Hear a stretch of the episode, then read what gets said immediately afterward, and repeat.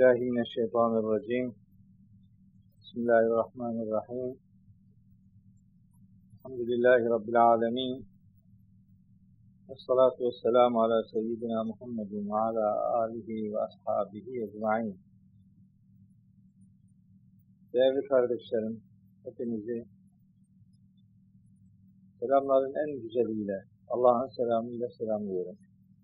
Allah'ın selamı, rahmeti, bereketi, afiyet, mağfireti üzerinize olsun. Bugün dersimizi yine Kaf suresi içeriğiyle şekillendireceğiz inşallah. 99. dersimizi Kaf suresinin 31 37. ayetleri arasında sizlerle paylaşmaya gayret edeceğim. Rabbimden niyazım önce bana söyleyeceklerimi doğru söylemeyi lütfetmesidir. Sonra da izleyen kardeşlerime, dinleyen kardeşlerime, dinlediklerini doğru dinlemeyi, doğru anlamayı ve sonunda da hepimizin hakikat adına doğru bir yolculuk yapmamızı nasip ve mucize veririz. Hatırlayabilenler için ifade edeyim. Bundan önceki derste sizlere surenin 23. ayetinden 30. ayetine kadarki pasajı aktarmıştım. Hatta 29. ayet itibariyle de uzun uzadıya ayet-i kerimenin içeriğinden çok çeşitli sonuçlar elde edilebileceğini ifade ederek sizlere kanaatlerimi bu ayetin başka hangi ayetlerle bağlantılı olabileceğini ve bu bağlantılar neticesinde ayetler arasında nasıl bir anlam örgüsünün e, bulunduğunu bir konuda Kur'an adına bir konuda görüş sahibi olabilmek için aslında her ayeti bilmenin ne kadar önemli ve ne kadar zorunlu olduğunu sizlere aktarmaya çalışmıştım. Hani benim katımda söz değiştirilmez cümlesi burada dururken kalkıp da Allah bir peygambere öyle dedi, öbürüne bunun tersini dedi. Filanca peygambere, ümmetine öyle müsamahalı davrandı. Sonra berikilere çok şiddetli davrandı. Aynı konuda birbirine ters şeyler söyledi. Birinin şeriatında bilmem şu hükümleri koydu. Sonra öbüründe bunun tersini uyguladı gibi kabuller, sorunlu kabullerdi. Bu kabulleri doğru bir temele oturtabilme adına belli ayetleri, ben bunlara Kur'an'ın böyle omurga ayetleri diyorum, derceste ayetler var böyle. O konudaki ayetlere geçmeden önce o en baştaki o derceste ayeti tespit etmek lazım. Sonra hangi ayeti okursanız okuyun o ayet aklınızda bulunsun ki yanlış bir kanaate varmayasınız. Milleti de yanlış anlamalara muhatap kılmayasınız. Mesela o ayetle ilgili dedim ki mesela şefaat algısı son derece e, tehlikeli bir anlayışla toplumsal hayatta sürüyor. Bu tehlikeli anlayışı bertaraf edebilmek için yani bu ayeti mutlak surette göz önünde bulundurmak gerekiyor. Ne bileyim Kur'an'da nasih mensuh ayetler var diyenler oluyor. Onlara da kardeşim bak Allah benim katında söz değiştirilmez diyor yani. Allah böyle dedikten sonra daha başka söze nasıl ihtiyaç kalıyor gibi bir takım açılımlar yapmaya çalışmış ve Kaf suresi 29. ayetin Kur'an'da yüzden fazla ayetle doğrudan bağlantılı olduğunu sizlere ifade etmeye çalışmış idim. Ee, sonra 30. ayetle ilgili de konuşmuştum. Şimdi bugün 31. ayeti. Yani bu surenin özellikle birinci ayetinden ta 30. ayetinin sonuna kadar aslında muhataplar genellikle böyle olumsuz insan tipleri olarak belirlenmiş, onların yanlış inanışları üzerinden onlara hem kendi hayatlarından hem kainat kitabından hem daha önce yaşamış nesillerden örnekler verilerek bu gidişatın yanlış olduğu, doğrusunun da işte Allah'ın dediği olduğu şeklinde uyarılar yer almış. Bu uyarılara dikkat etmeyenlerin de feci bir akıbetle karşılaşacakları, yani nihayetinde cehennemle buluşacakları, cehennemde yaşanacak yürek yakıcı bir takım diyalogların şimdiden Rabbimiz haberini vermiş ve olumsuz insan tipine dair yaptığı sunumu 30. ayet itibariyle bitirmiş. Birkaç ayet ara verdikten sonra yeniden onlara yönelik uyarılara kısmen devam edecek. Sonrasında başka bir konuyla sureyi bitirmiş olacağız inşallah. Şimdi ben e, bu derslerde yıllardır, tabii biz bu dersleri yapalı e, kaç yıl oldu, yani başlayalı kaç yıl oldu bilmiyorum ama 7 yıl. Yani 7 yıldır yani 98 ders yapmışız. İşte bugün 99. dersiyiz. Ben bu süreç içerisinde elbette defalarca söyledim. Hani bir Kur'an sunumu yapan insanın neleri bilmesinin öncelikli olduğunu çok uyardım. Yani böyle kalkıp da bir ayetin mealine bakarak böyle hüküm vermeyi çok doğru bulmadığımı ifade ettim. Yani Kur'an adına konuşacaksa bir adamın hani tabiri caizse ayaklarının yere basması lazım. O dediklerinin Kur'an'dan delillerini bulması lazım. Bunun için Kur'an'ı anlamanın belli bir metodu vardır. Bu metodu ıskalarsanız yanlış anlarsınız. Hem kendiniz yanılırsınız hem sizi dinleyenleri yanıltırsınız. Böylece yanlış bir bilgiyle e, işin şekillenmesine yol açabilirsiniz. Bu yanlışa düşmeme adına Kur'an'ın bir meseleyi ele alırken nasıl bir yol takip ettiğini kısaca ifade edeyim. Ee, bugün tabi aramızda bir kardeşlerim var. Yeni ilk defa gördüğüm kardeşlerim. Ee, onlar üzerinden de söyleyeyim. Artık bu uyarıyı biraz da onlar üzerinden şekillendirmeyi e, düşündüm. Belki daha önce bizim dersleri seyretmemiş olabilirler. Ya da bu e, e, detayda vakıf olamamış olabilirler. Onlar üzerinden Sara Hanım'la e, ilişkilendirerek e, Serdar kardeşimle de ilişkilendirerek diğer bütün e, muhataplarıma bu sözümü e, kavratmak istiyorum.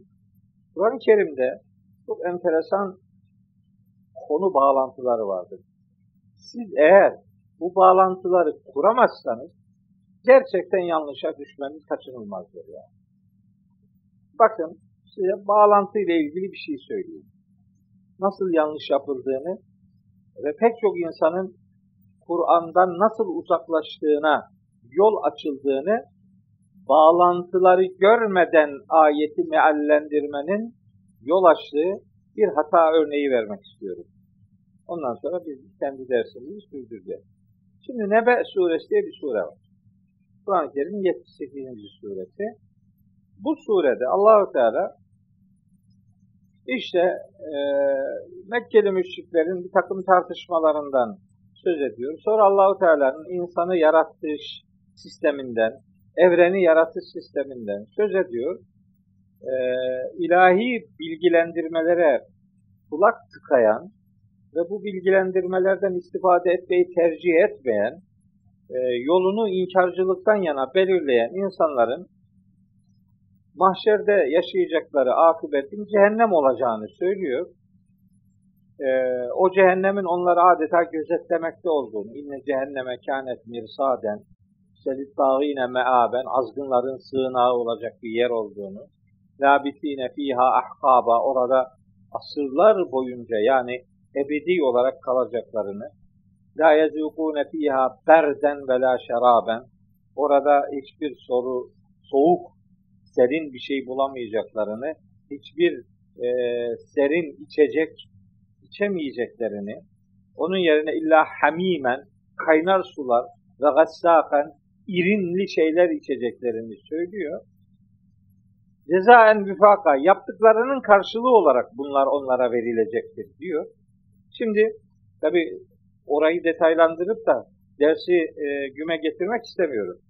Şimdi burada önce cehennemliklerden söz ediyor ve cehennemliklerin cehennemde kalış sürelerini yani oradaki ebedi kalışı orada iyi, lezzet adına herhangi bir şey tadamayacaklarını, huzur ortamı bulamayacaklarını, içecek olarak kendi bağırsaklarını parçalayacak işte kaynar sular içeceklerini hatta işte böyle irinli şeyler onlara verileceğini ifade ediyor.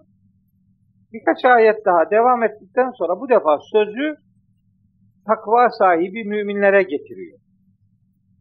30. ayet, 31. ayetten itibaren sözü takva sahibi enteresan. Şimdi bu bizim Kaf suresinde de öyle. 30. ayete kadar felaket, 31. ayette müjdeli ifadeler var. Aynen Nebe suresinde de bakın tevafuk. Nebe suresinde de 30'a kadar sıkıntılı adamlardan ve akıbetlerden söz ediyor. 31'den sonra iyi insanlara sözü getiriyor. Tıpkı bizim bugün okuyacağımız Kaf suresinde olduğu gibi.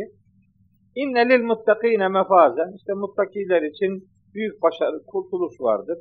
Hadaika ve a'naben. İşte bahçeler vardır, üzüm bağları vardır. Bu 32. ayet.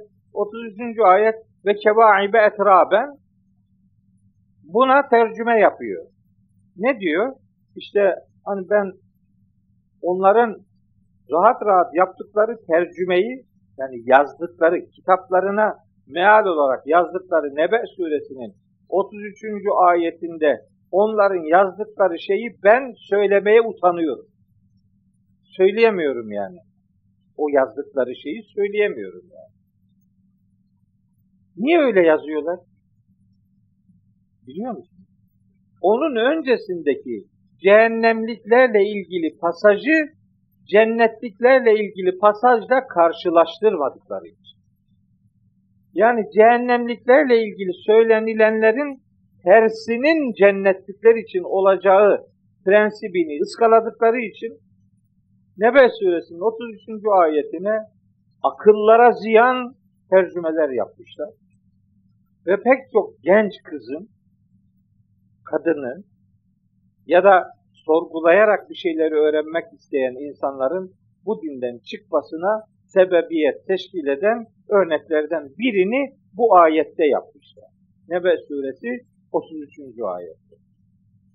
Halbuki baksalardı 21. ayetten itibaren cehenneme ve cehennemliklere dair verilen bilgilere baksalardı 31. ayetten itibaren anlatılanları çok kolay anlayacaklardı. Ne vardı cehennemliklerle ilgili? İşte orada serin ve lezzetli içecekler yok cehennemde. Ne var? İşte kaynar su var, bağırsakları parçalayan kaynar sular var, irinler var vesaire. Ne beklediyor şimdi? Bunun karşılığında cennetliklere verilecek olan şey demek ki bu burada anlatılanın zıttı bir şey olması lazım. Evet aynen öyle. Aynen öyle. Cennetlikler için, muttakiler için büyük bir başarı ve kurtuluş vardır. Hedaika, bak şimdi bahçeler var ve a'naben, üzüm bağları var ve kevaibe etraben, tomurcuk tomurcuk üzüm taneleri var ve ke'sen dihaka ağzına kadar dolu kaseler var. Yok bunu diyecek yerde bambaşka bir şey. Buranın tersidir o, buranın. Burayla orayı irtibatlandırmazsan yanlış yaparsın. İşte o yanlışa düşmeme adına bu bir Kur'an üslubu. Bunu bilmek gerekiyor. Biz buna Kur'an'ın mesanilik ve müteşabihlik üslubu diyor. Kur'an'ın mesanilik üslubu vardır. Nedir? Bir önce bir şeyi anlatıp sonra onun zıttını anlatır. Müteşabihlik de Kur'an'da ayetlerin birbiriyle benzeşmesi de. Benzeştirirsiniz ayetleri. Birinde kastedilenin ne olduğunu benzeştirdiğinizi de meydana getirerek ikisini beraber onlara bakarak kanaat sahibi olursunuz. Ama bu ilişkiyi kurmazsanız darma duman olursunuz. Yani acayip yanlışlıklar kaçınılmaz olur yani. Kur'an'ın bu mesanilik üslubu bilinmezse, müteşabihlik üslubu bilinmezse ki, hoş bunu ben kendim uydurmuyorum bu, bu usulü, bu usulü ben buldum diye öyle hava mava atmıyorum yani. Ben kimim, ne bulacağım yani. Bunu Allah kendisi söylüyor. Zümer suresi 23. ayette diyor ki Rabbimiz Estağfirullah Allahu nezzele ahsenel hadisi Allah sözün en güzelini indirdi. Nasıl indirdi? Kitaben işte böyle bir kitap olarak müteşabihen ayetleri birbirine benzeşen mesaniye bir konuyu zıddıyla anlatarak. Bu müteşabihlik ve mesaniyelik bir Kur'an terimi. O zaman ayetleri anlayabilmek için bu iki sıfattan mutlaka ve mutlaka istifade etmeniz lazım. Bu istifadeleri yaparsanız çok da kolay iş yoluna giriyor yani. Bu metot bilinmezse işte hatalarda üzgünüm bazen kaçınılmaz olabiliyor. İşte 30. ayete kadar cehennemliklerle ilgili bilgi verildikten sonra 31. ayette söz cennetliklere getiriliyor. Tıpkı Nebe suresinde 31. ayet muttakilerle ilişkili başladığı gibi Kaf suresi 31. ayet de muttakilerle ilgili bir ifadeyle başlıyor. Ve Rabbimiz buyuruyor ki Estağfirullah ve uzlifetil cennetu lil muttakine gayra ba'idin. Cennet var ya cennet muttakiler için yakınlaştırılmış olacaktır. Yakınlaştırılacaktır. Gayra ba'idin. Hiç de uzaklık içermeyecek şekilde. Uzaklık içermeyecek, uzak olmayacak şekilde cennet takva sahiplerine, duyarlılık sahiplerine yakınlaştırılacaktır.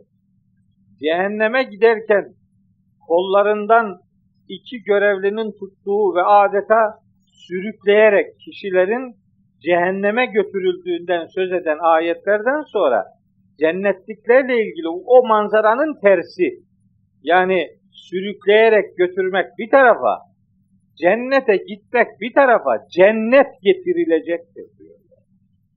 Yani o cehennemliklerle ilgili olumsuz beyanların tersi cennetlikler için ortaya konulmuş oluyor. Cennetin yakınlaştırılması Allah'ın bir ihsanıdır, bir ikramıdır.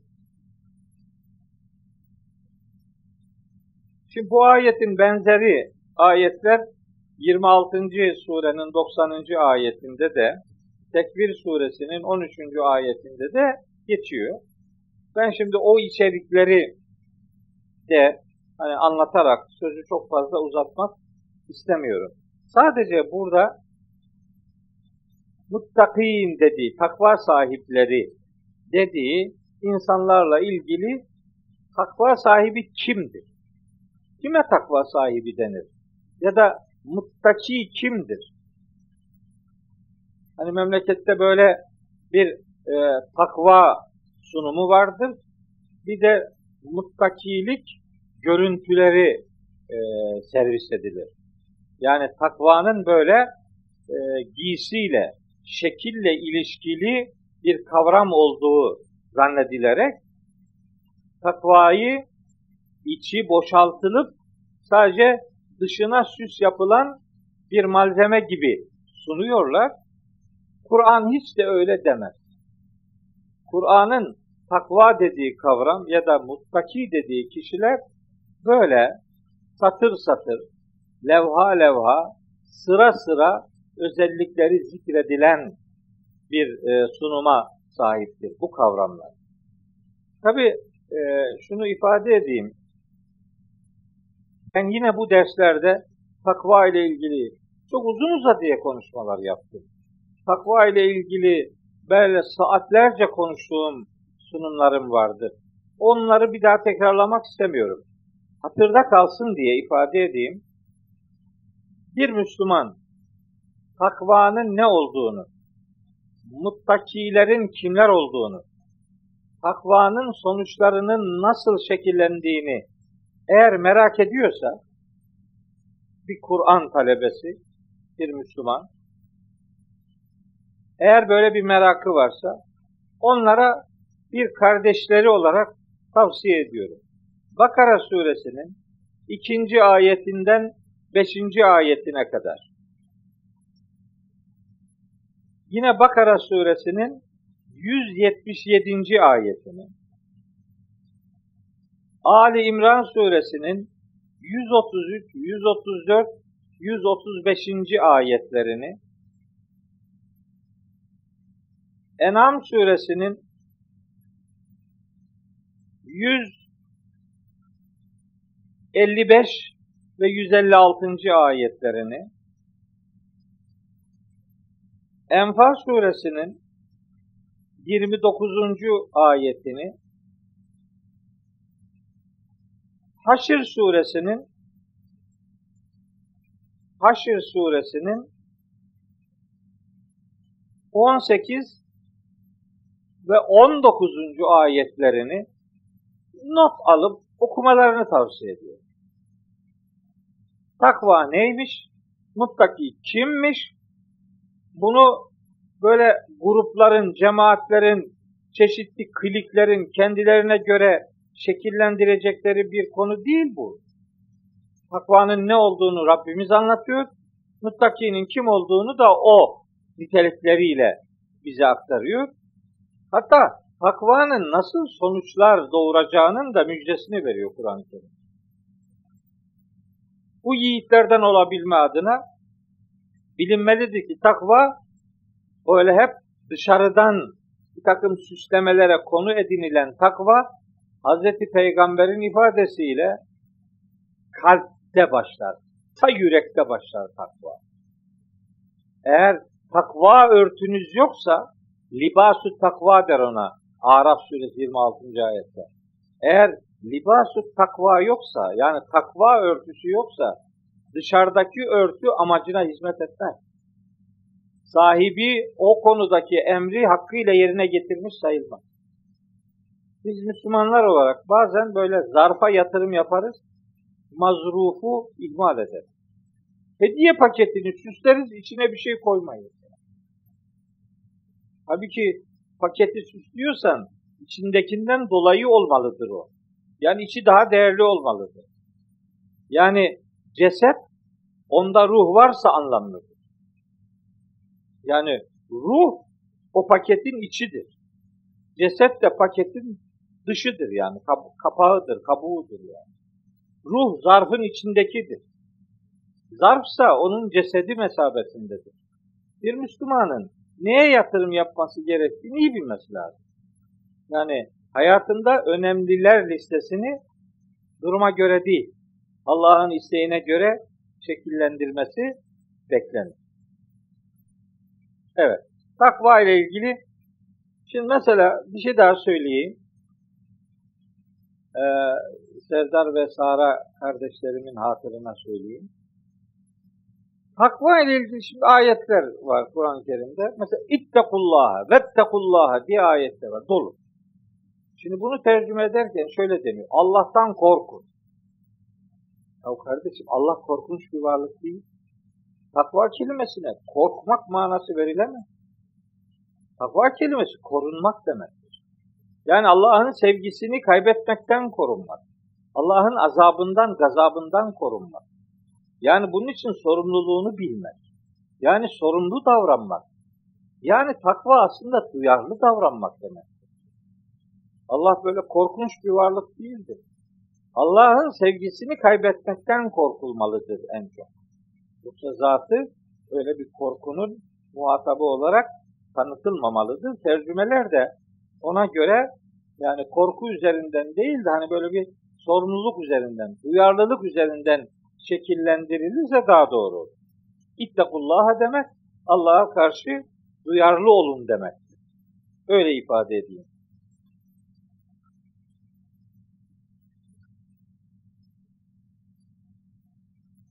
Ne yaptığını merak ediyorsunuz. Ben üşüyorum. Onun için burada soba var aşağıda. Belli bir düzeyde beni ısıtıyor. Biraz fazla oldu. Kapat. Evet böyle aşağılardan bir bilgi gelmiyor yani. Sakın öyle bir hoca eğildi oradan bir ses duyuyor filan diye. Hani telkin verirken mezara eğilen adamlar hoca oradan bir şey duyuyor diyor numara yapıyorlar. Alakası yok bir şey duyuyor ama boşu boşuna eğiliyor yani millete gaz veriyor. Evet. Şimdi demek ki cennet muttaki insanlara, duyarlı insanlara yaklaştırılacak. Gayre ba'idin hiç uzak olmayacak yani. Şimdi niye bu gayre ba'idin dedik yani? Buradan yani cennet muttakiler için yakınlaştırılmış olacak deyip ayet bitebilirdi. Bitmiyor. Gayre ba'idin diye bir şey, bir et var orada. O gayre ba'idin önceki ayet sonlarıyla muhteşem bir uyum ifade eder. Bakın 26. ayette hatta daha öncesinden başlıyor. Tam mesela 16. 15, 14, 12, 10, 9 o ayetlerden itibaren bu hatta birinci ayette bile dal ile biten bir ses uyumu vardı. Mecid de ile bitiyor. Ba'id de ile bitiyor. Hasid de ile bitiyor. Nadid de ile bitiyor. Semud de ile bitiyor. Ba'id dal ile bitiyor yani. Cedid o da öyle. Verid o da öyle. Ga'id o da öyle. Atid o da öyle. Tahid o da öyle. Va'id gene o da öyle. Şehid öyle. Hadid öyle. Atid öyle. Anid öyle. Şedid öyle. Ba'id, va'id, abid, mezid hep böyle ide ide diye bitiyor. O, o büyük bir harmoni oluşturuyor. Acayip bir uyum meydana getiriyor. Onunla da uyumlu olacak şekilde gayre ba'id uzak olmayacak şekilde diyor. Bu şekil olarak, ses olarak bir uyum bize öğretiyor. Ancak bu uzak olmamak ifadesi aslında başka bir şeye gönderme içerir. Nere gönderme içerir? Bu surenin üçüncü ayetinde bu ba'id kelimesi bir daha geçiyor. Burada gayre ba'id geçiyor, orada ba'id geçiyor. Oradaki ba'id yani üçüncü ayetteki ba'id inkarcı adamlar öldükten sonra, biz öldükten sonra böyle toprak olduktan sonra mı diriltileceğiz filan. Zalike rec'un ba'idun. Bu var ya böyle uzak bir ihtimaldir, uzak bir dönüştür. Olmaz böyle bir şey diyor inkarcılar. Onlar diriltilmeyi uzaklıkla ya da imkansızlıkla nitelendirdikleri için Allahu Teala onların uzak sandıkları şeyin aslında yakın olduğunu başka ayetlerde veriyor. Burada da onlara gönderme yaparak öyle uzak uzak gördüğünüz şeyler sizin için uzak gibi algılanabilir ama aslında size uzak olacak şey aslında cennet. Muttakiler için o hiç uzak olmayacak. Bu uzaklık inkarcılara muhteşem bir gönderme içerir yani. Onların uzak dediği şeyde asıl uzaklığın onlarla cennet arasında olacağını takva sahibi insanlar için de cennet yakınlaştırılmış olacağı için onlara herhangi bir uzaklığın söz konusu olmayacağını müjdeliyor. Hatta Araf suresi 56. ayette İnne rahmetallahi garibun minel muhsinin. Allah'ın rahmeti var ya, Allah'ın rahmeti muhsin insanlara ki işini düzgün ve güzel yapanlar demektir. Allah'ın rahmeti bu insanlara çok yakındır diyor Allah. İşte o yakınlıkla buradaki uzak olmamak anlam olarak bir yerde buluşturulabiliyor. Cennetliklerin uzak olduğu bir şeyden de söz ediyor Kur'an-ı Kerim. Cennetliklerin uzak olduğu şey, tabi onu anlamışsınızdır. O da Enbiya suresinin 101. ayetinde İnnellezîne sebekat lehum minnel husna kendileri için katımızdan güzel hüküm geçmiş olanlar var ya ulaike anha mubadune onlar cehennemden uzak tutulmuşlardır. O kadar uzaktırlar ki la yesmaune hasisa cehennemin uğultusunu dahi duymazlar. O kadar uzaktırlar. Allahu Teala cehenneme uzak, cennete yakın kulları arasına sizi de bizi de katsın diye dua ediyor. Şey, 31. ayetle ilgili bunları sizinle paylaşayım istedim. 32. ayet yine bunun devamı. Yani bu 31. ayetteki müjdenin devamı. Fakat bu müjdede yani muttaki olmanın aslında nasıl mümkün olacağına dair bir açılım ayetleri geliyor şimdi. Yani bir adam nasıl muttaki olur? Ne yapar da muttaki sıfatını kazanabilir? Sanki orayı açıklıyor 32. ayette Allah Teala buyuruyor ki Hada işte bu ya bu cennet ma tu'adune size dünya hayatınızda vaat edilmekte olan yer. Yani orada mahşerde Allahu Teala cenneti müminlerin ayağına getirecek ve onlara diyecek ki işte bu cennet size vaat edilen ödül mekanı. Bu cennetin müminlere vaat edildiği ile ilgili ayetleri tespit ettim. Bunları öyle yazdım. Şimdi ben o ayetlerden herhangi birini okursam onların hepsini okumak durumunda kalacağım ve ondan sonra bu diğer ayetleri okuyamam. Onun için sadece numaralarını, yerlerini söylüyorum. Siz bunları not alın, bir zahmet evde okuyun. Yani müminlere cennetin vaadiyle ilgili bir takım örnekler. Sadece bu kadar değil, daha fazla var da. Ben böyle 6-7 tane tespit ettim. Hiç olmazsa bir bilgi e, oluşsun diye, bir kanaat oluşsun diye. Bunu e, paylaşıyorum. Fetih Suresi 29, Araf Suresi 43-44, Enbiya Suresi 103, Yasin Suresi 52, Saat Suresi 54, Zümer Suresi 74, Fussilet Suresi 30, bu noktadaki bilgi içeren ayetlerden sadece bir bölümüdür. Hâdâ yevmükümüllezî kuntum tu'adûn. İşte bu size vaat edilmiş olan cennettir diyor allah Teala. Enbiya suresinin 103. ayetinde. Cehennemliklere de daha önceki derste söylemiştim. Onlara da size vaat edilen cehennem işte budur diye o ayetleri de bir önceki derste uzun uzadıya sizinle paylaşmıştım. Peki dedim ya bu ayet sanki muttakiler kimlerdir? Nasıl olursak muttaki olabiliriz? Bu noktada bazı bilgiler var. Bazı nitelikler var. Bu nitelikler bu ayetlerde dört tane zikrediliyor. Başka ayetlerde başka da var tabii ki. Rabbimiz buyuruyor ki Haza ma tuadun işte bu cennet size vaat edilmekte olan cennettir. Kim içindir bu cennet? Şimdi muttakiliği açıyor. Yani açılım yapıyor. Kim? Muttaki kimdir? Likülli evvabin. Bir. Muttaki olmak için demek ki önce evvab olmak lazım. Bir. iki Hafiz olmak lazım. Üç. Men haşiyara bir sonraki ayette geçiyor. Haşyet sahibi olmak lazım. Dört. Allah'a yönelen bir kalbin sahibi olmak lazım.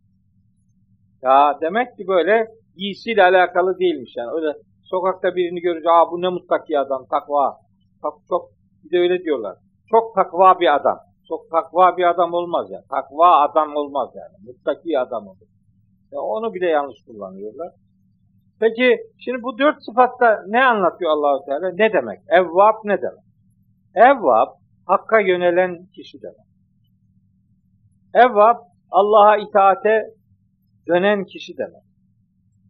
Evvab kalıbı Arapçada böyle mübalağa kalıbı dediğimiz kalıplardan biridir. Bir şeyi çok yapan. Yani adeta onu alışkanlık haline getiren, hatta onu bir hayat biçimi olarak şekillendiren e, insanlar için kullanılan mübalağa, abartı kalıbı. Bunlara Arapçada mübalağa kalıpları diyorlar. Türkçesi abartı yani daha kat kat fazla demek.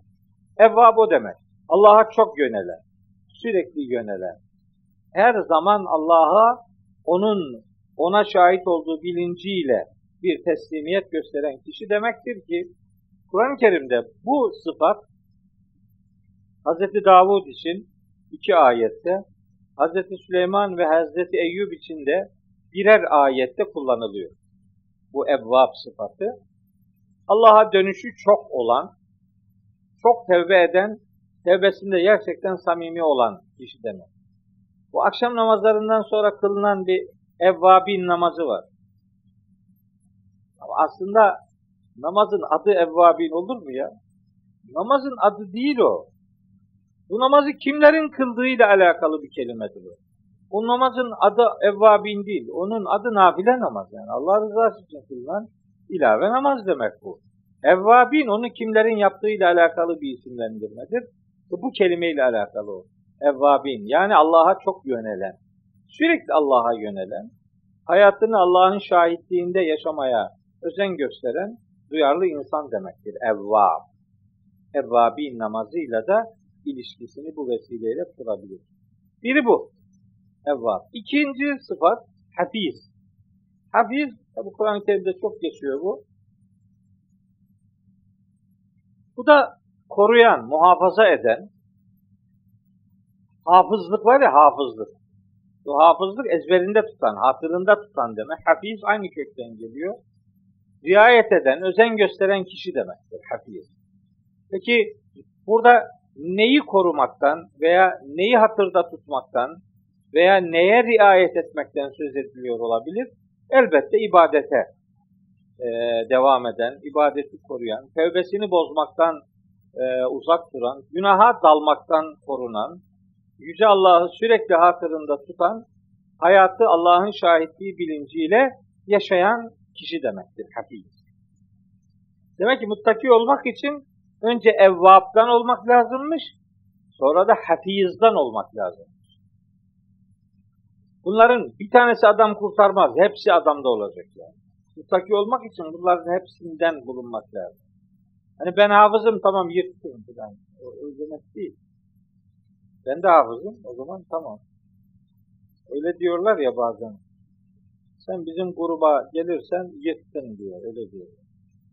Ben de diyorum bak o gruba veya bu gruba veya şu gruba hangisini hangisini dersen yırtmak değil, yırtılma tehlike var haber. Kimseyi öyle garantide sunmasın. Öyle bir şey. Evet.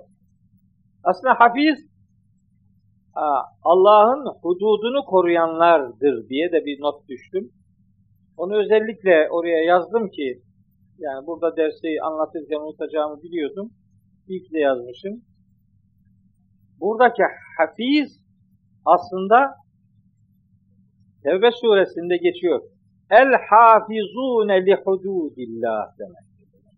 Allah'ın çizdiği sınırları koruyan demek. Allah'ın belirlediği esasları hayatı edinen insan demek. Allah'ın sınırlarını sınırı bilen insan demektir. Sınırı Allah'ın belirlediği şekilde benimseyip ona göre hayat yolculuğunu sürdüren kişiye hafiz denilir. Bunu size aktarmış olayım. Şimdi geldik bir Kur'an şaheseri bir cümleye. Şaheser bir cümle. Niye şaheserdir? Şimdi izah ederken Kur'an nasıl bir kitaptır? Şimdi bu, bu cümle üzerinden az da olsa bunun kavranılabileceğine inanıyor. Ya diyorlar ya niye kitap bir ciltten niye 30 cilt tefsir yazıyorsun falan diyor. Ya Kur'an cilt, meal niye iki cilt? Niye beş cilt? Tabi Kur'an-ı Kerim'i adam herhalde falancanın yazdığı makale zannediyor. Düz bir metin zannediyor. Bu öyle bir kitap değil arkadaş. Kusura bakma yani. Peki sen öyle bekliyordun biraz uzun bir kitap olsun ama yok öyle değil yani. Ağır bir kitap bu. İnna senulqi aleyke kavlen sakila. Şeyde geçiyor, Müzzemmil suresinde. Böylece biz sana çok ağır bir söz vahyedeceğiz diyor. Söz ağır yani. Bunun gramajıyla ilgilenmeyin. İçeriği çok ağır yani. Buna herhangi bir cilt kitapmış gibi bakmayın. Bunda evren saklı, evren. Kainatın bilgileri var bu kitapta. Ana bilgiler. İnsanla alakalı, insanın muhtaç olduğu hemen her şey bu kitapta var yani. Bir insan neye muhtaçsa hayatında, o muhtaç olduğu hemen her şey bu kitapta temel bir ölçüt olarak var yani. Bu ağır bir kitap, ağır. Ağır ağır. Kavlen sekila. Sekil ağır. Siklet var ya ağırlık. Sekil oradan geliyor. Ağır. Ağır bir kitap. Bu ağır kitap öyle düz bir tane mealle bir, bir çeşit yapılan mealle bunun içerdiği muhtemel anlamlar karşı tarafa aktarılmaz. Yetmez, yetmez yani. Şimdi bakın size bu ayetin e, men haşiyer rahmane bil gaybi sadece bu burayla alakalı. Yani sadece üç kelimeyle alakalı bu ayetin dört tane farklı anlam ihtimalinden söz ediyor. Ben bazen diyorum ben Kur'an'a aşık bir adam. Adam ne demek istediğimi anlamıyor. Anlamaz tabii. Bilmiyor ki bu, bu, burada. Niye sen başka şeyler okumuyorsun diyor. Sen sen sen ne? Sen neyi okumuyorsun peki hadi? Hadi beni filanca şeyleri okumamakla itham ediyorsun da. Sen asıl kitap okumuyorsun. Ya senin yatacak yerin var mı? Halbuki ben başka şeyleri de okuyorum tabii yani. Başka bir şey okumuyor diye bir şey yok. Öyle bir şey olur mu yani? Ama e, okunacak şeylerin birinci sırasını Allah'ın kitabını yer, yer, yerleştirmek lazım. Bu muhteşem bir kitap. Ciddi söylüyorum. Şimdi bakın. Üç kelime nasıl dört çeşit tercüme ediliyormuş. Bu gramer yapısı gereği bir kitabı. Aslında muttakilerin bu ayet bağlamındaki üçüncü niteliğidir bu. Ne bu? Üçüncü niteliği böyle ifadeyle dillendireyim. Rahman'a, gayiptaki Rahman'a derin saygı duymakta. Yani Allah'a karşı boynun bükük olacak. Allah'ın azametinden dolayı derin bir saygı içinde olacaksın. Aslında demek istediği bu. Ama bu, şimdi Arapçadan kaynaklı, teknik olarak, gramerden kaynaklı bir takım ihtimaller var burada. Dört tane ihtimal var. İkisi e, kelime değişikliği ile biri başka bir türlü, öbürü bambaşka bir türlü. Diyor ki, men haşiyer rahmane bil gaybi. Bu Arapçada bedel dediğimiz bir gramer şeyi var, kullanımı var. Bedel. Yani bir şeyden bedel. Yani bir şey söylenir, sonra ondan bedel şudur deyince asıl maksat detaylandırılır. Daha açıklanır yani. Muttakileri anlattı 31. ayette. Şimdi 33. ayette ondan bedel, yani o muttakilerden bedel kastedilen şudur. Şu özellikle olandır. Kim? Feşyer rahmane bil gaybi. Gaybta, gaybta bulunan Rahman'a derin saygı duyan kişi. Yani buradaki mana şu. Allahu Teala bir defa gaybtat. Yani Allah şehadetin yani görmenin, fiziksel bir iletişimin, fizyolojinin, maddenin, nesnenin konusu değil. Madde nesne sınırlı varlıklar için kullanılır. Allahu Teala için böyle bir maddi gönderme yapılamaz. O gayiptadır, idrak edilemez. Gözler onu idrak edemezler. Gayipta bulunan Rahman'a derin saygı duyanlar. Muttakilerin üçüncü özelliği buymuş. Bu bir bir anlam, ben bunu ikinci anlam olarak verdim.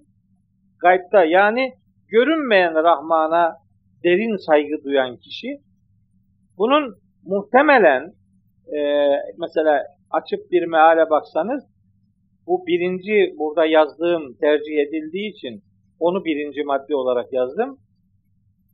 Gaybdayken, kişi kendisi gaybdayken Rahman'a derin saygı duyan. Kişinin gaybda olması ne demek? Kişinin gaybda olması demek, kişi tek başına. Yani Allah'la baş başa. Bu Mekke'de öyle ağzını, avazın çıktığı kadar bağıramıyorsun bu vahyin indirildiği dönemde. Çünkü kafirler, müşrikler, elebaşlar kafa koparıyorlar yani. Öyle herkesin içinde imanlı olduğunu herkes haykıramıyor. Şartlar zor, ortam zor. Ama bu gayipta yani kişi kendisi gayiptayken. Yani yanında kimse yokken. Yani tek başınayken. Rahman'a derin saygı duyanlar var. Ve onların kimler olduğunu Allah bilir. Hani Yasin suresinde var ya men itteba'a zikre ve haşyer rahmane bil gaybi. Orada da geçiyor. Mülk, Mülk suresinde de var. İnnellezîne yakşavne rabbehum bil gaybi. Enbiya suresinde de var. Aynı. Ellezîne yakşavne rabbehum bil gaybi diyor. Kendisi kişi kendisi gaybdayken Rahman'a derin saygı duyanlar. Bu bir anlam ihtimali. Öbürü gaybdaki Rahman'a derin saygı duyanlar. gayb ifadesi bir Rahman'ı nitelendirebilir, bir de kişiyi nitelendirebilir. İki durumda da ayette iki farklı anlam söz konusu olabilir. Bunun gramatik karşılığı el muttakin kelimesinden bedel olur. Yani oradaki muttaki denilen takva sahiplerinin aslında kimler olduğuna dair verilen yeni açıklama demektir. Bu iki. Şimdi üçüncü ihtimal men haşiyer rahmane bil gaybi. Bu defa muttakilerle ilgili bir bağlantıyla izah edilmez de bu. Kendisinden sonraki cümleyle ilişkili olur. Yani 33 ve 34, 35. ayetlerle ilişkili, sonrayla alakalı. İlk verdiğim iki anlam şerefçi, ilk verdiğim iki anlam geçtiğimiz ayetlerle alakalıydı. Ee, bu vereceğim iki anlamsa devam edecek olan ayetlerle ilgili. Nasıl oluyor şimdi bu? Men haşiyer rahmane bil gaybi. Bu men edatı, men kişi demek. Onun başında gizli bir şey var. Ee, nida edatı var kabul edilebilir. Yani ya men haşiyer rahmane bil gaybi. Ey gaybdaki Rahman'a derin saygı duyan kişi. Ve ca'e bi kalbin münib. Ey Hakk'a yönelen kalbi getiren kişi. Kişiler yani. Udhuluha bi selamin. Şimdi esenlik içinde cennete girin. Onlara yönelik bir hitap da olabilir bu. Men haşiyer rahmane bil gaybi başında bir ya edatı, bir nida edatı bulunabilir. Bu üçüncü ihtimaldir. Dördüncü ihtimal ise bu men edatı Arapçada şöyle çok anlamlılık var. Şart edatı olarak da kabul edilebilir. O zaman anlam şöyle olur. Men haşiyar rahmane bil gaybi ve ca'e bi kalbin münibin. Her kim gaybta bulunan Rahman'a derin saygı duyar da Allah'a yönelmiş bir kalp getirirse ona denir ki udhuluha bi selamı. Şimdi esenlik içinde cennete girin bakalım. Ya yani o kadar o kadar mutlu oluyorum ki şu ayetleri okurken yani yani böyle hani mahalli olarak bizim Trabzon'da öyle derler. Yüreği yağ bağlamak diye. Böyle yüreğim yağ bağlıyor yani. Şu ayetteki estetiğe bakar mısınız ya? Bu ayeti anlamak için bakın kaç kaç türlü ihtimalin hepsi doğru. O kadar zengin bir metinle yüz yüzeyiz. Harika bir metinle yüz yüzeyiz. Bunun harika oluşunu belli insanlara bir türlü kavratamıyoruz. Yani. Maalesef. Evet. Haşyet kelimesiyle alakalı bir takım açıklamalar yaptım ama yani haşyet aslında muhatabın yüceliğinden kaynaklı olarak kişinin hissettiği derin saygı demek. Yani haşyet bilinen anlamda korku demek değil. Haşyette yani Allah'ın saygınlığından dolayı, onun yüceliğinden, eşsiz ve erişilmez oluşundan dolayı kişinin yüreğinde hissettiği adeta iç titremesi demek yani. Derin saygı. Bu derin saygı bazen mesela şeyde e, Fatır Suresi 28. ayette alim kullar için kullanılır. İnnemâ yakşallâhe min ibâdihil ulema. Allah'a kulları içinden sadece alimler haşyet duyar. O derin saygıyı, derin iç titremesini hisseder.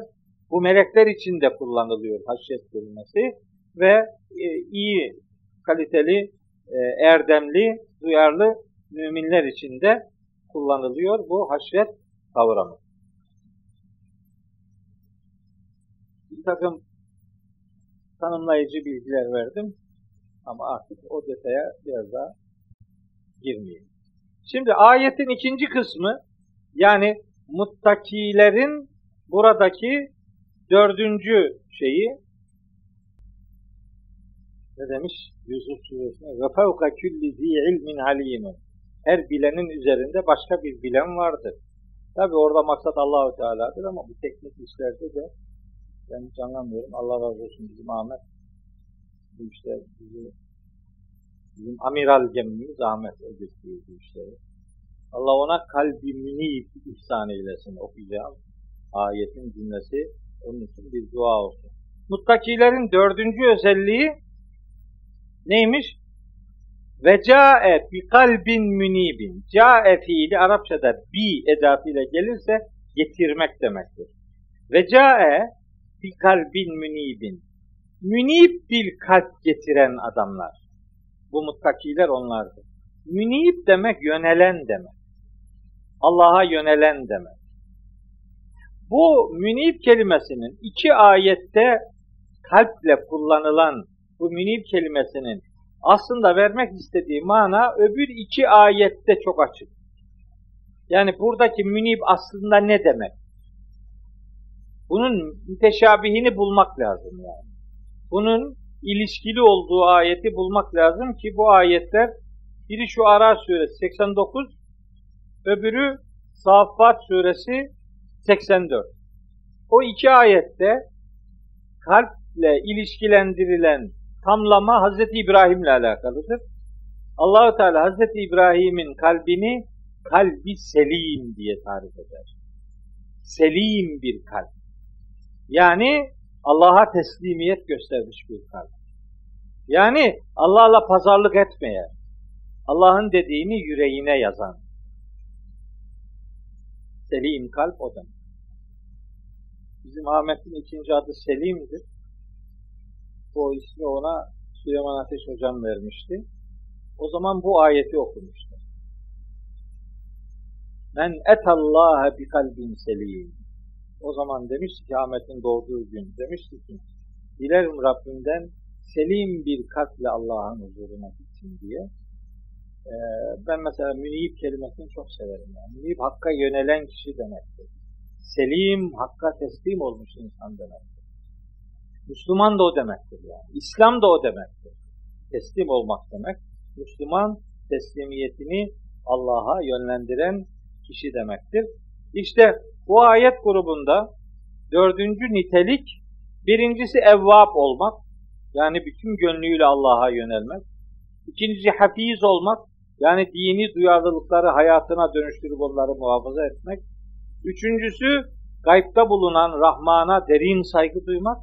Ve dördüncüsü de Allah'a yönelen bir kalp ile Allah'ın huzuruna varabilendir. Peki bunlar cennetlik. Ne denecek onlara? Evet bu slaytın sonuna yazmıştım. Duamız bizim de bu kalbi getirenlerden olmamızdır. Rabbim bizi de böyle kalp ile huzuruna çıkanlardan eylesin diye dua ediyorum. Peki bu dört özelliği hayatında kendinde bulundurup adeta bu dört özelliği hayatı edinen insanlara 34. ayette ifade edildiğine göre şöyle denecektir. Ne denecek? Udhuluha biselamin. Haydi bakalım esenlik içinde oraya girin. Oraya dedi cennete yani. 31. ayetin cennet başlığıyla devam eden pasajı 34. ayette müminlere yönelik müjde ile şekilleniyor. Udhuluha biselamin. Yani o cennete selam ile girin. Selametle girin. Esenlik içerisinde girin. Ki zalike yevmul hulud. İşte orası aslında ebedi, ebediyetin günüdür yani. Yani ebedi hayat işte orada sürdürülen hayattır. Cennete gidenler oradan bir daha çıkmayacaklardır. Yevmul hulud ebedi hayatın yeri anlamına geliyor. Şimdi bu ayet-i kerimede de çok enteresan şey var. Ee, anlam içerikleri var. Anlam incelikleri var. Çok detaylandırmak istemiyorum. Böyle hep dersi e, nasıl diyeyim böyle bir e, Arapça gramer dersine dönüştürmek de istemiyorum. Yani böyle çok ağır olmasın ama şimdi böyle udhuluha bi selamın oraya selamla girin deyince bu bu tercümenin e, bağlantılı olduğu ayetler var Kur'an-ı Kerim'de. Oraya selamla girmek ne demek? Bakın, oraya esenlik içinde girmek demek. Bir. İki, oraya size selam verilmiş olarak girin. Çünkü Kur'an-ı Kerim'de cennetlikler cennete girerken meleklerin onlara selam vereceğini söylüyor ayet-i kerimeler. Rahat 24, işte Nahil 32, Ahzab 44, Yasin 58 ve Zuhruf şey, Zümer 73. Oraya cennete girerken cennetliklere daha kapıda melekler selam verecekler.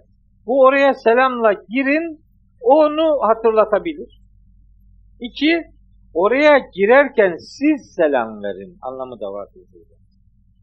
Yani Nur suresi 27. ayette Allahu Teala insanların birbirine selam vermesini, eve girerken selam vermek gerektiğini söylüyor. Nur suresinin 27. ayetinde eve girerken selam vermek yani. Hatta böyle başka bir yere gittiğiniz zaman selam vermek, diyorlar ki selam vermek sünnettir, selam almak farzdır. Ne alakası var ya? Selam vermek de farzdır kardeşim ya. Kim ne, nasıl? Sünnettir. Yani yani onu peygamberimiz uygulamıştır. Amenna. Peygamberimiz uyguladığı için hüküm olarak sünnet değil bu. Bu farzın uygulanışı demek. Selam vermek de, selam almak da ikisi de farz. Çünkü selam vermek bazen böyle sloganik olsun diye, akılda kalsın diye söylüyorum. Ee, selam vermek, kardeşini cennette hayal etmek demek. Selam bir cennet parolası. Onun için bir Müslümanın mahşerde bu sesi duyması için onun hayatına selamı hakim kılması lazım. Birbirinden selamı esirgeyen adamların biri cennete gitmez. Biri gitmeyecek. Selamı birbirinden esirgeyenden medeniyet üretmez, üretmesi bekler. Yok öyle şey. Eskiden Peygamberimiz döneminde sallallahu aleyhi ve sellem Peygamberimiz döneminde sahabiler birbirlerine selam vermek için bir yerden ikide bir çıkarlarmış. Bir daha gireyim, bir daha selam vereyim. Çünkü selamı onlar iyi anlamışlardı yani. Selam bir rahmet duasıdır. Selam bir cennet paroltasıdır. Yani cennet antrenmanı yapmaktır yani. Selam. Selam vermek için yolunu değiştiren bir e, İslam ümmetinin selam vermemek için yolunu değiştiren fertlerine dön. Adam sana selam vermemek için yolunu değiştiriyor ya. Ne korkunç bir bozulma bu. Bu neyin nesidir yani? Boynuna e, hastalık arız olmuş deve gibi böyle kafasını böyle çevirip yani buradaki adamı görmemek için yani böyle çevirip biraz da kafayı böyle kaldırıp kibir döktüren insanlar var. Yakışmaz Müslümana böyle bir, böyle bir tavır yakışmaz. Ben buradan böyle şeyler çıkarıyorum. Udhulu abi selam. Oraya selamla girin. Bir, esenlik içinde korku yok. Ve hum min feze'an yevmeydin aminun diyor. Neml suresi 89. ayeti. Onlar o günün korkusundan güvende olacaklar. Emniyet içindeler. Yani dünyadaki azap, ölüm, sıkıntı falan öyle bir şey yok artık. Oraya girerken cennete girerken meleklere selam verecek. Bu ayetten o da anlaşılır. Giren kişi girdiğinde selam vermelidir. Bu ayetten bu da anlaşılır. Cennetlikler oradayken cennetin içinde birbirlerine selam vermelidirler. Üç tane ayette bununla ilgili bilgi var. Yani Yunus suresi 10. ayet, e, Meryem suresi 62. ayet ve Vaka suresi 26. ayette cennetlikler cennetin içindeki diyaloglarını selamla şekillendirirler. Da'vahum fiha subhaneke Allahümme ve tehiyyetuhum fiha selamun. Onların cennettekilerin, cennetteki birbirlerine esenlik dilemeleri selam ifadesiyledir. Yunus suresi 10. ayette bu geçiyor. La yesma'une fiha lagven ve la te'simen illa kılen selamen selama. Onlar cennette, cennetlikler hep birbirleriyle ilgili selam sözleri işitirler diye Vaka suresinin 26. ayetinde böyle buyuruluyor. Evet. Zelke yevmul hulud. İşte o cennet hayatı artık ebedi kalma günüdür. Kur'an-ı Kerim kıyametle ilgili böyle tek başına kıyamet kelimesi kullanmaz. Hep yevmül kıyamet der. Bu yevm gün demek. Yevmül kıyamet kıyametin yani yeni yeni bir kalkışın, yeni bir hayatın günü anlamına geliyor. Buradaki yevmül hulud da hulud ebedi kalmak demek. O ebedi kalma günü işte cennette cennetliklerin yaşayacağı o nimet ortamı için kullanılmaktadır. Tabi cennetin ebedi olduğuna dair Kur'an-ı Kerim'de dolusuyla ayet-i kerime vardır. Hem de sadece ebedi kelimesi kullanılarak da değil. Başka oradaki nimetlerin, oradaki ödüllerin, oradaki ortamın hiç bozulmayacak oluşuna gönderme yapan nice nice ayet-i kerimeler vardır. E, nitekim 35. ayette diyor ki Rabbimiz لَهُمْ مَا يَشَاءُونَ ف۪يهَا o cennetlikler için cennette diledikleri her şey var. Yetmez. Veledeyna mezidü. Allahu Teala buyuruyor ki bizim katımızda daha fazlası da var. Sürpriz var, sürpriz yani. Orada bir sürpriz var. Ama sürprizin ne olduğunu bilmiyoruz. Zaten bilseydik sürpriz olmazdı yani. Sürpriz var. Veleyde mezid o demek yani. Lehum ma yeşâune fîhâ. Orada diledikleri her şey var. Veledeyna mezidun. Katımızda bunun fazlası da var. İşte o fazla dediği şey sürpriz. O sürprizi o sürprizle ilgili bir şey söyleyeceğim. Sürprizin ne olduğunu bilmiyorum da yani o ifade biçimiyle alakalı bir şey söyleyeceğim. Cennete gidenlerin cennette arzu ettikleri her şeyin onlara orada verileceğini söylüyor. Adam bana soruyor işte hocam cennette şu var bu var mı? Ne bileyim ya gidince göreceğiz.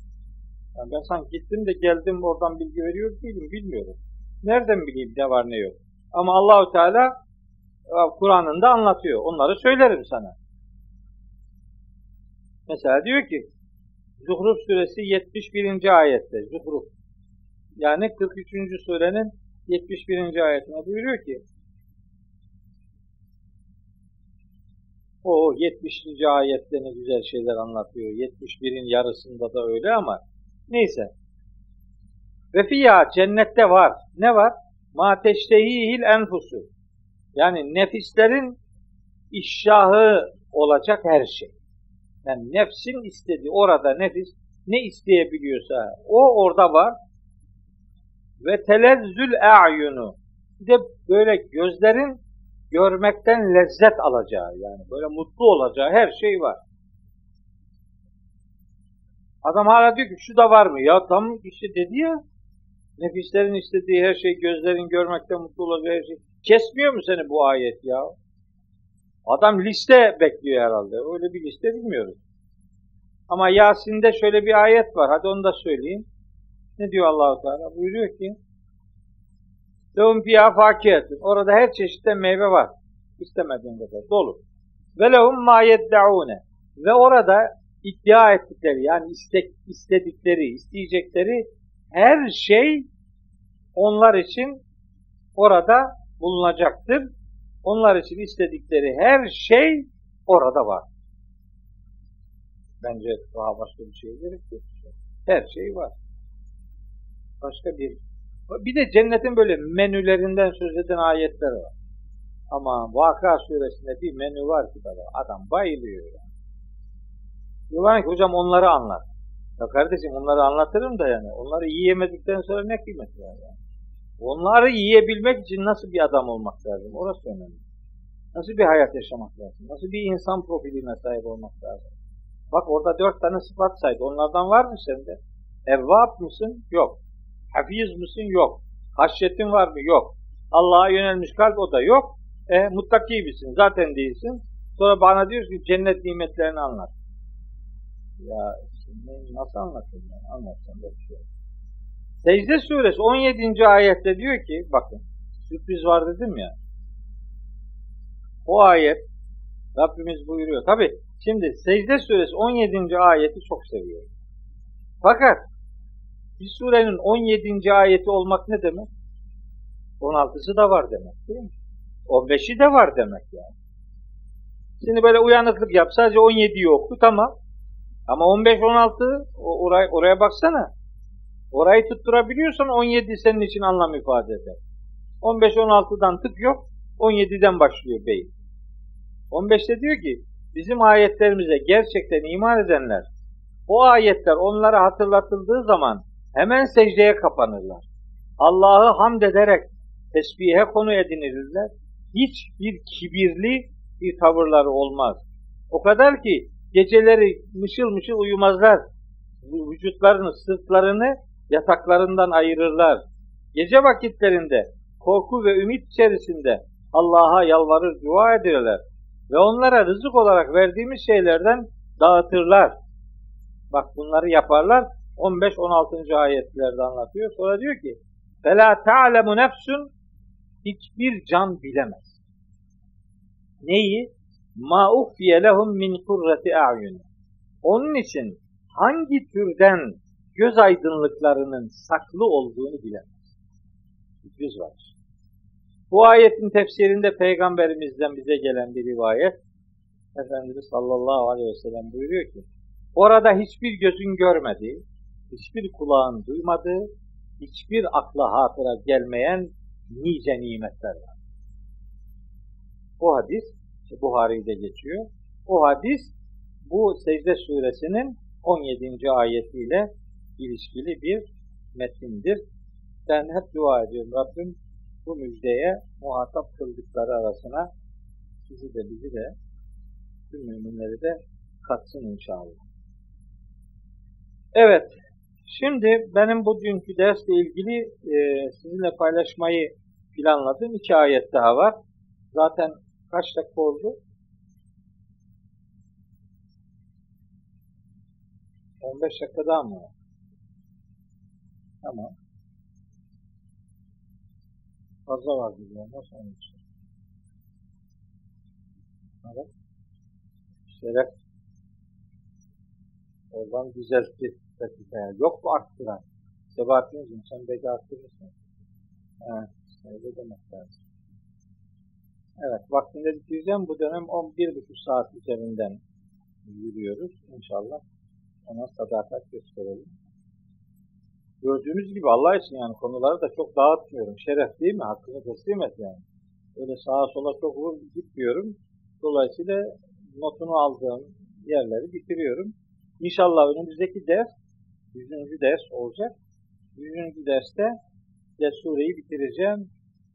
Ama harikulade bir e, şey var orada. Konu bitimi var ama ne muhteşem ifadeler var ya. Namazla ilgili bak. Namazla ilgili. Adam diyor ki namaz yok. Tabi yok değil mi? Ayrı. Ne arar namaz? Efendim bu tesbihle ilgili, evrenin yaratılışıyla alakalı, e, mahşerde yaşanacak şeylerle ilgili, yeryüzünün o gün yarılmasıyla alakalı, yevme teşakkakul ardu anhum siraa bu ne demektir filan. Yapılacak bütün dini bilgilendirmeleri Kur'an'la yapmanın gereğini 45. ayette anlatıyor. Oralar benim coşacağım ayetlerdir. Tüm performansımı orada 100. derste yani Kaf suresinin son grup ayetine ayırıyorum. Ee, Allah o günü gösterince yine paylaşacağım inşallah. Şimdi 36. ve 37. ayetleri de e, önemsiyorum. Şunun için çok önemsiyorum. Şimdi bu 36 ve 37. ayetler şöyle mealine bakarsanız işte ve kemehlekna kablehum min karnin hum eşeddu minhum batşan tenekkabu fil biladi hel min mahisin yani onlardan önce kendilerinden çok daha güçlü olan nice nesilleri helak etmiştik. Üstelik onlar sığınacak bir yer var mı diye de böyle diyar diyar dolaşırlardı, kaçarlardı yani ölümden kaçmak için filan. Ee, bu önceki nesilleri yani önceki peygamberlerin kavimlerini inkarcı kavimlerine gönderme yapıyor. Sonra da diyor ki bütün bu anlatılanlarda kalbi olan yani bir şeyi görmüş gibi ona kulak verenler için nice nice gerçeği hatırlatmalar vardır. Bu nedir biliyor musunuz? Bu Kur'an-ı Kerim'deki yaklaşık olarak e, 1800 e, civarı ayet Yani, yani rakam hani böyle 3 aşağı 5 yukarı belki oynayabilir ama yani diyelim ki 1800 minimum ayet kıssalardan oluşur. Yani önceki peygamberlerin, önceki milletlerin hayatlarından sunumlar yapar allah Teala. Onlara Kur'an bünyesinde biz kıssa diyoruz. Kıssa.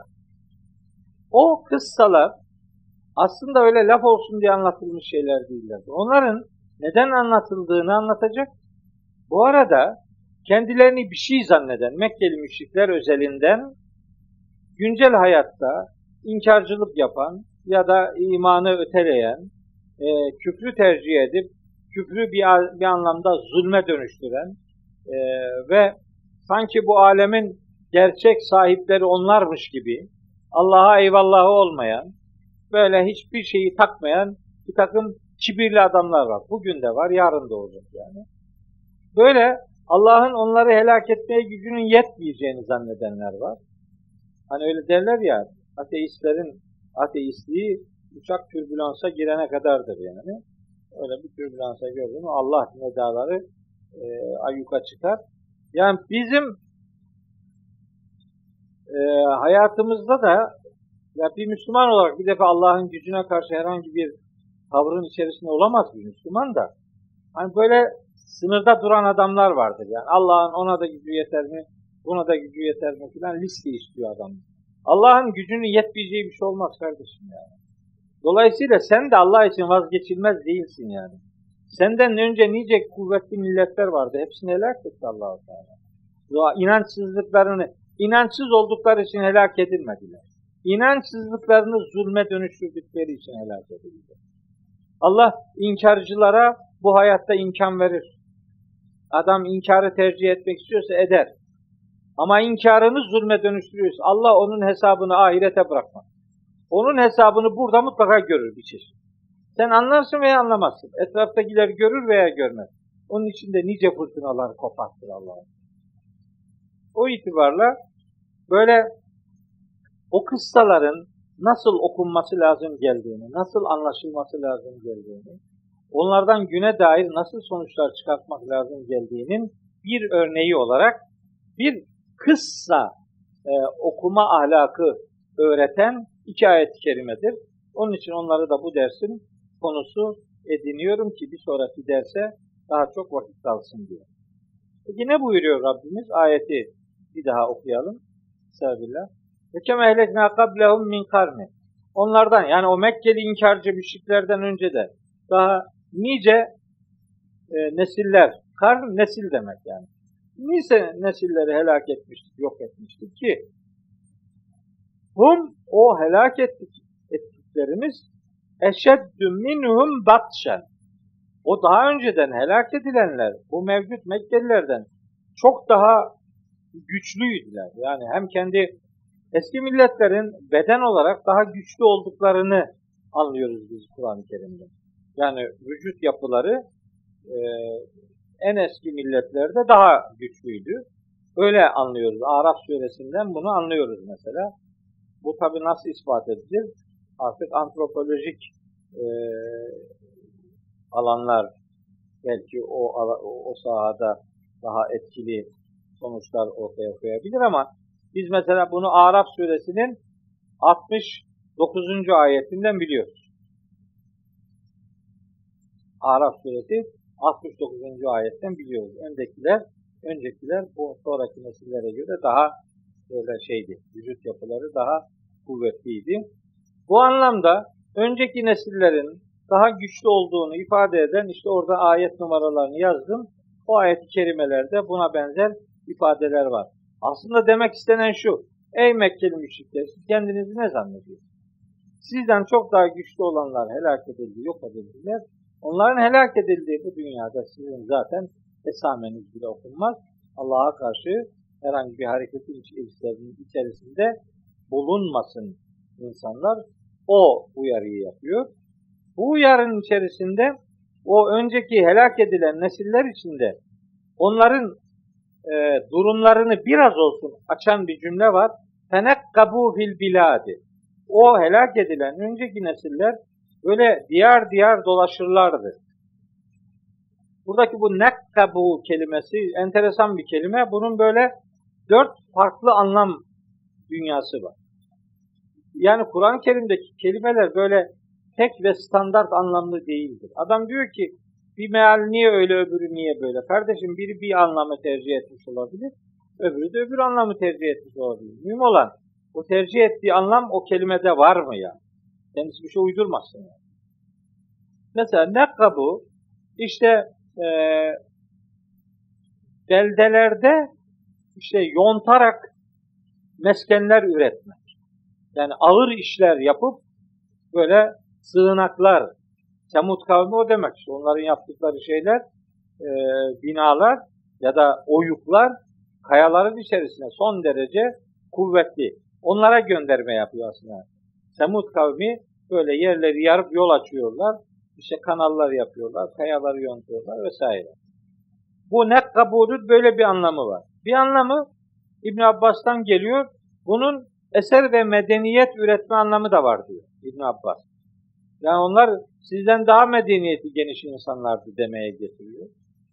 Üçüncüsü nekkabu, bu nakiplik, yani yöneticilik anlamı da var bu kelimenin.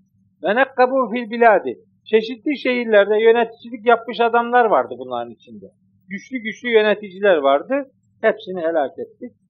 Hatta bu nekkabu fiiline bazı alimler seyahat etmek anlamı da vermişler. Ben de onların verdiği anlamı biraz tercih ettim. Şehir şehir dolaşmışlar. Bakın dört tane anlamı, dördü de doğru. Yani biri birini tercih ederse niye bunu tercih ettin diye suçlanmamalıdır. Metin ona müsaittir. Peki şehir şehir niye dolaşıyorlar? Nedir bunların derdi? Hel min mehisi. Acaba bir mehis var mı? Mehis sığınak demek. Sığınılacak bir yer var mı diye yontarak yer e, açmaya çalışanlar veya kaçarak bir sığınak bulmaya çalışanlar vesaire ya da bir medeniyet üreterek işte ölümden kaçmaya gayret edenler. Kim böyle bir gayretin içinde olursa bilsin ki onlar bu anlamda bir çıkış yolu bulamayacaklardır. Çünkü Kur'an-ı Kerim'de öyle diyor. Ee, nerede diyor? Cuma suresinde diyor ki kendisinden kaçmakta olduğunuz ölüm sizi yakalayacak. Hiç kaçmayın. Kul innel mevtellezî tefirrûne minhu fe innehu mulâgîküm. Ondan firar etmekte olduğunuz ölüm var ya sizi yakalayacaktır. Ee, Cuma suresinin 6. ayet olması lazım. Olmadı. 8. ayet. 8. ayeti. Mesela şeyde de bir ifade var. Ee, Azap suresinin 16. ayetinde diyor Kullen yenfe'akumul firaru in ferartum minel mevti evil katli.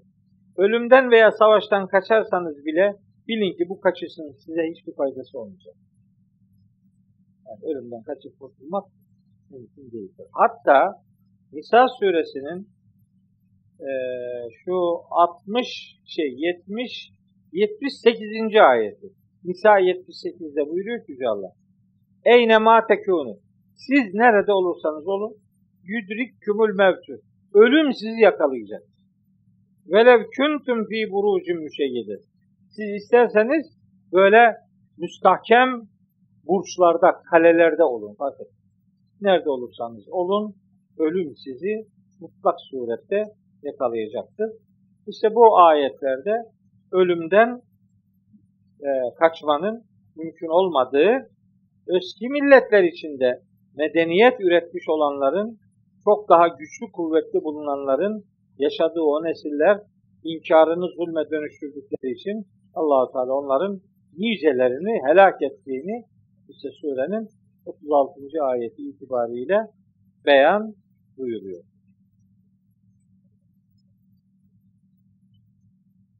Evet. 37. ayette eski milletlere dair verdiği örnekleri Rabbimizin neden verdiği, bu yani bu kıssaları niye anlattı? Bunları bizim önümüze, gündemimize Kur'an e, metninde neden bu kadar sıklıkla bunlara gönderme yaptığı işte bu 37. ayette gerekçelendiriliyor. Rabbimiz buyuruyor ki Estağfirullah. İnne fî zâlike. Bütün bunlarda, yani bu anlatılanlarda, bu şimdi konu itibariyle kıssalarda, eski milletlere dair verilen bilgiler ki, biz pandemiden önceki dönemde e, surenin 12, 13, 14, 15. ayetlerini işlediğimiz derste önceki milletlerden Nuh kavmi, Res kavmi, Semud kavmi, Ad kavmi, Firavun, Lut'un arkadaşları, Eykeliler, Yemen'deki o Tubba kavmi filan onlardan söz etmiştik. Tabi üzerinden çok zaman geçti. Ama surenin o önceki 10, 12, 13, 14, 15. ayetlerinde. Orada isimleri zikredilen milletlerden ya da burada isimleri zikredilmeyip kendilerinden önce nice milletleri helak etmiştik dediği o önceki nesillerle alakalı anlatılan beyanlarda var. Ne var? Le zikra. Zikir var. Zikra var. Zikra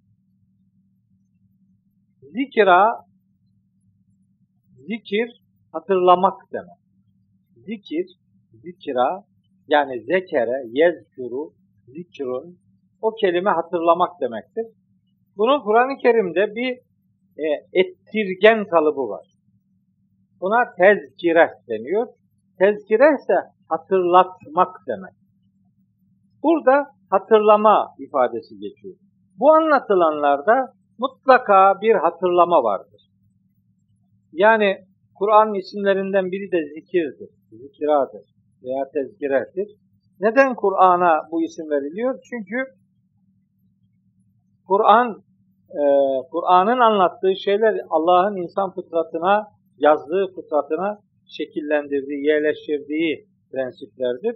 O prensipler nedeniyle Allah bu kitabında anlattığı şeylere zikir diyor. Çünkü buradaki hatırlamalar aslında insanın fıtratına yazılmış gerçekler.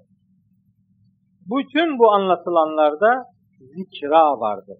Yani gerçeğe dair nice hatırlanacak unsurlar vardır. Nice dersler vardır. Nice ibretler vardır. Le zikradaki o lam, le muhakkak ve muhakkak bir sürü ibret vardır, ders vardır demektir. Kime yöneliktir bu ibretler ve dersler?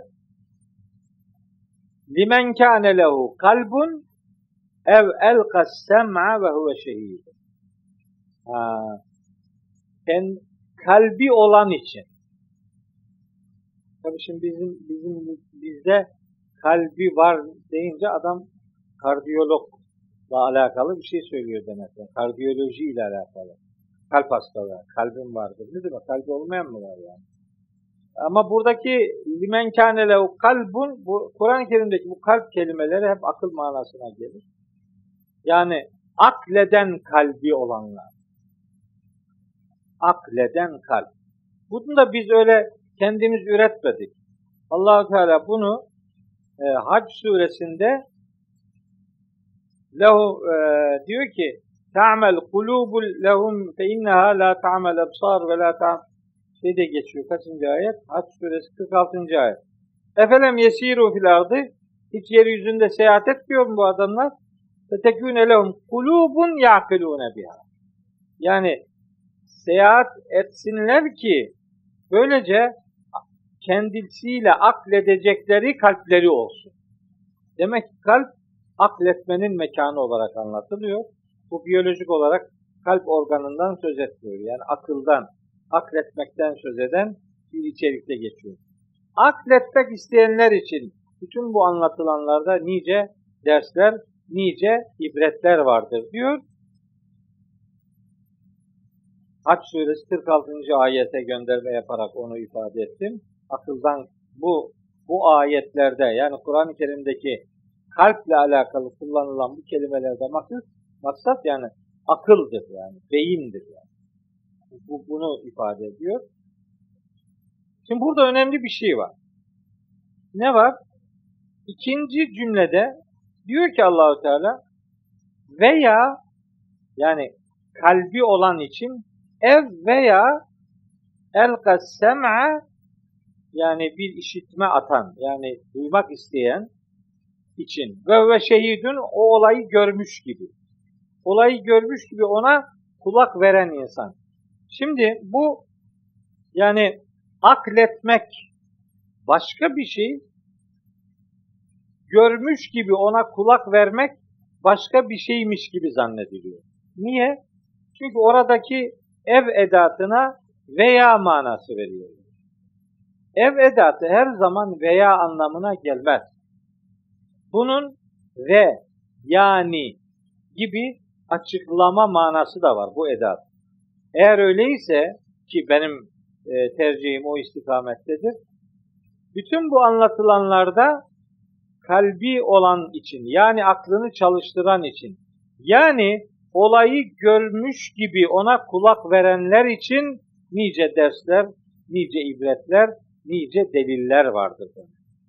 Yani kalbi çalıştırmak, akletmek başka bir şey. Bir şeyi görmüş ve görmüş gibi ona kulak vermek başka bir şey değil. O ikisi de aslında aynı duyarlılığı dile getirdiğimiz iki farklı kullanımdır. Buradaki ev edatına veya manası değil, yani manası vermenin daha doğru bir anlam elde ettireceğini düşünüyorum. Yunus suresi 42. ayeti, Hac suresi 46. ayeti, Mülk suresi 10. ayeti de bu vesileyle hatırlamak durumundayız diye beyanımı şekillendirmiş olayım. E, bugünkü ders itibariyle bu 37. ayeti 36 ve 37'yi önceki gruptan ayırarak Kur'an'da anlatılan başta kıssalar olmak üzere diğer bütün meselelerin anlatılmasının asıl gerekçesi onlardan ders çıkarmaktır, gerçeği hatırlamaktır. Fıtratımıza Rabbimizin nakşettiği o muhteşem planı çalıştırmak ve orada kodlanmış ana kartımıza kodlanmış bilgilerle Kur'an'ın sunduklarını buluşturma noktasındaki hatırlatmalar, kıssalar ve bütün Kur'an metni üzerinden böyle şekillendirilmiştir. Ve e, Rabbimden en kalbi niyazım odur ki kıssaları hakkıyla anlamakta bizleri muvaffak kılsın. Onlardan ders çıkarabilmede bizleri başarılı kılsın. Bu Kur'an öğütleriyle hayatını buluşturanların cennetlik olacağı muttakiler üzerinden şekillendirilmiş olduğu için böylece takva sahipleri arasına girmemizi bizlere lütfeylesin. Takva sahibi olabilmenin önemli öncülleri sayılan dört niteliği de hayatının merkezine alabilmede hepimizi başarılı kılmasıdır. Bu duamı, bu niyazımı surenin 34. ayetiyle bir daha taçlandırayım. Bu duamın amacı şu 34. ayette dile getirilen şu sesi duymaya dayalıdır. Allahu Teala udhuluha bi selam diyecektir. Esenlik içinde o cennete girin, cennette ebedi kalmak üzere oraya dolun diyecektir. Rabbim bu sesi duyabilen yiğitlerden olmada sizi de bizi de başarılı kılsın diye tekrar dua ediyor. Bir sonraki derste 38. ayetten surenin sonuna kadar ki yani 45. ayetine kadar ki bölümü nasip olursa sizlerle paylaşmaya gayret edeceğim. O güne kadar onun öncesinde de sonrasında da hepinize hayırlı, feyizli, bereketli bir ömür diliyorum. Allahu Teala elimizi ve yüreğimizi ebediyen bırakmasın. Allah'a emanet olun.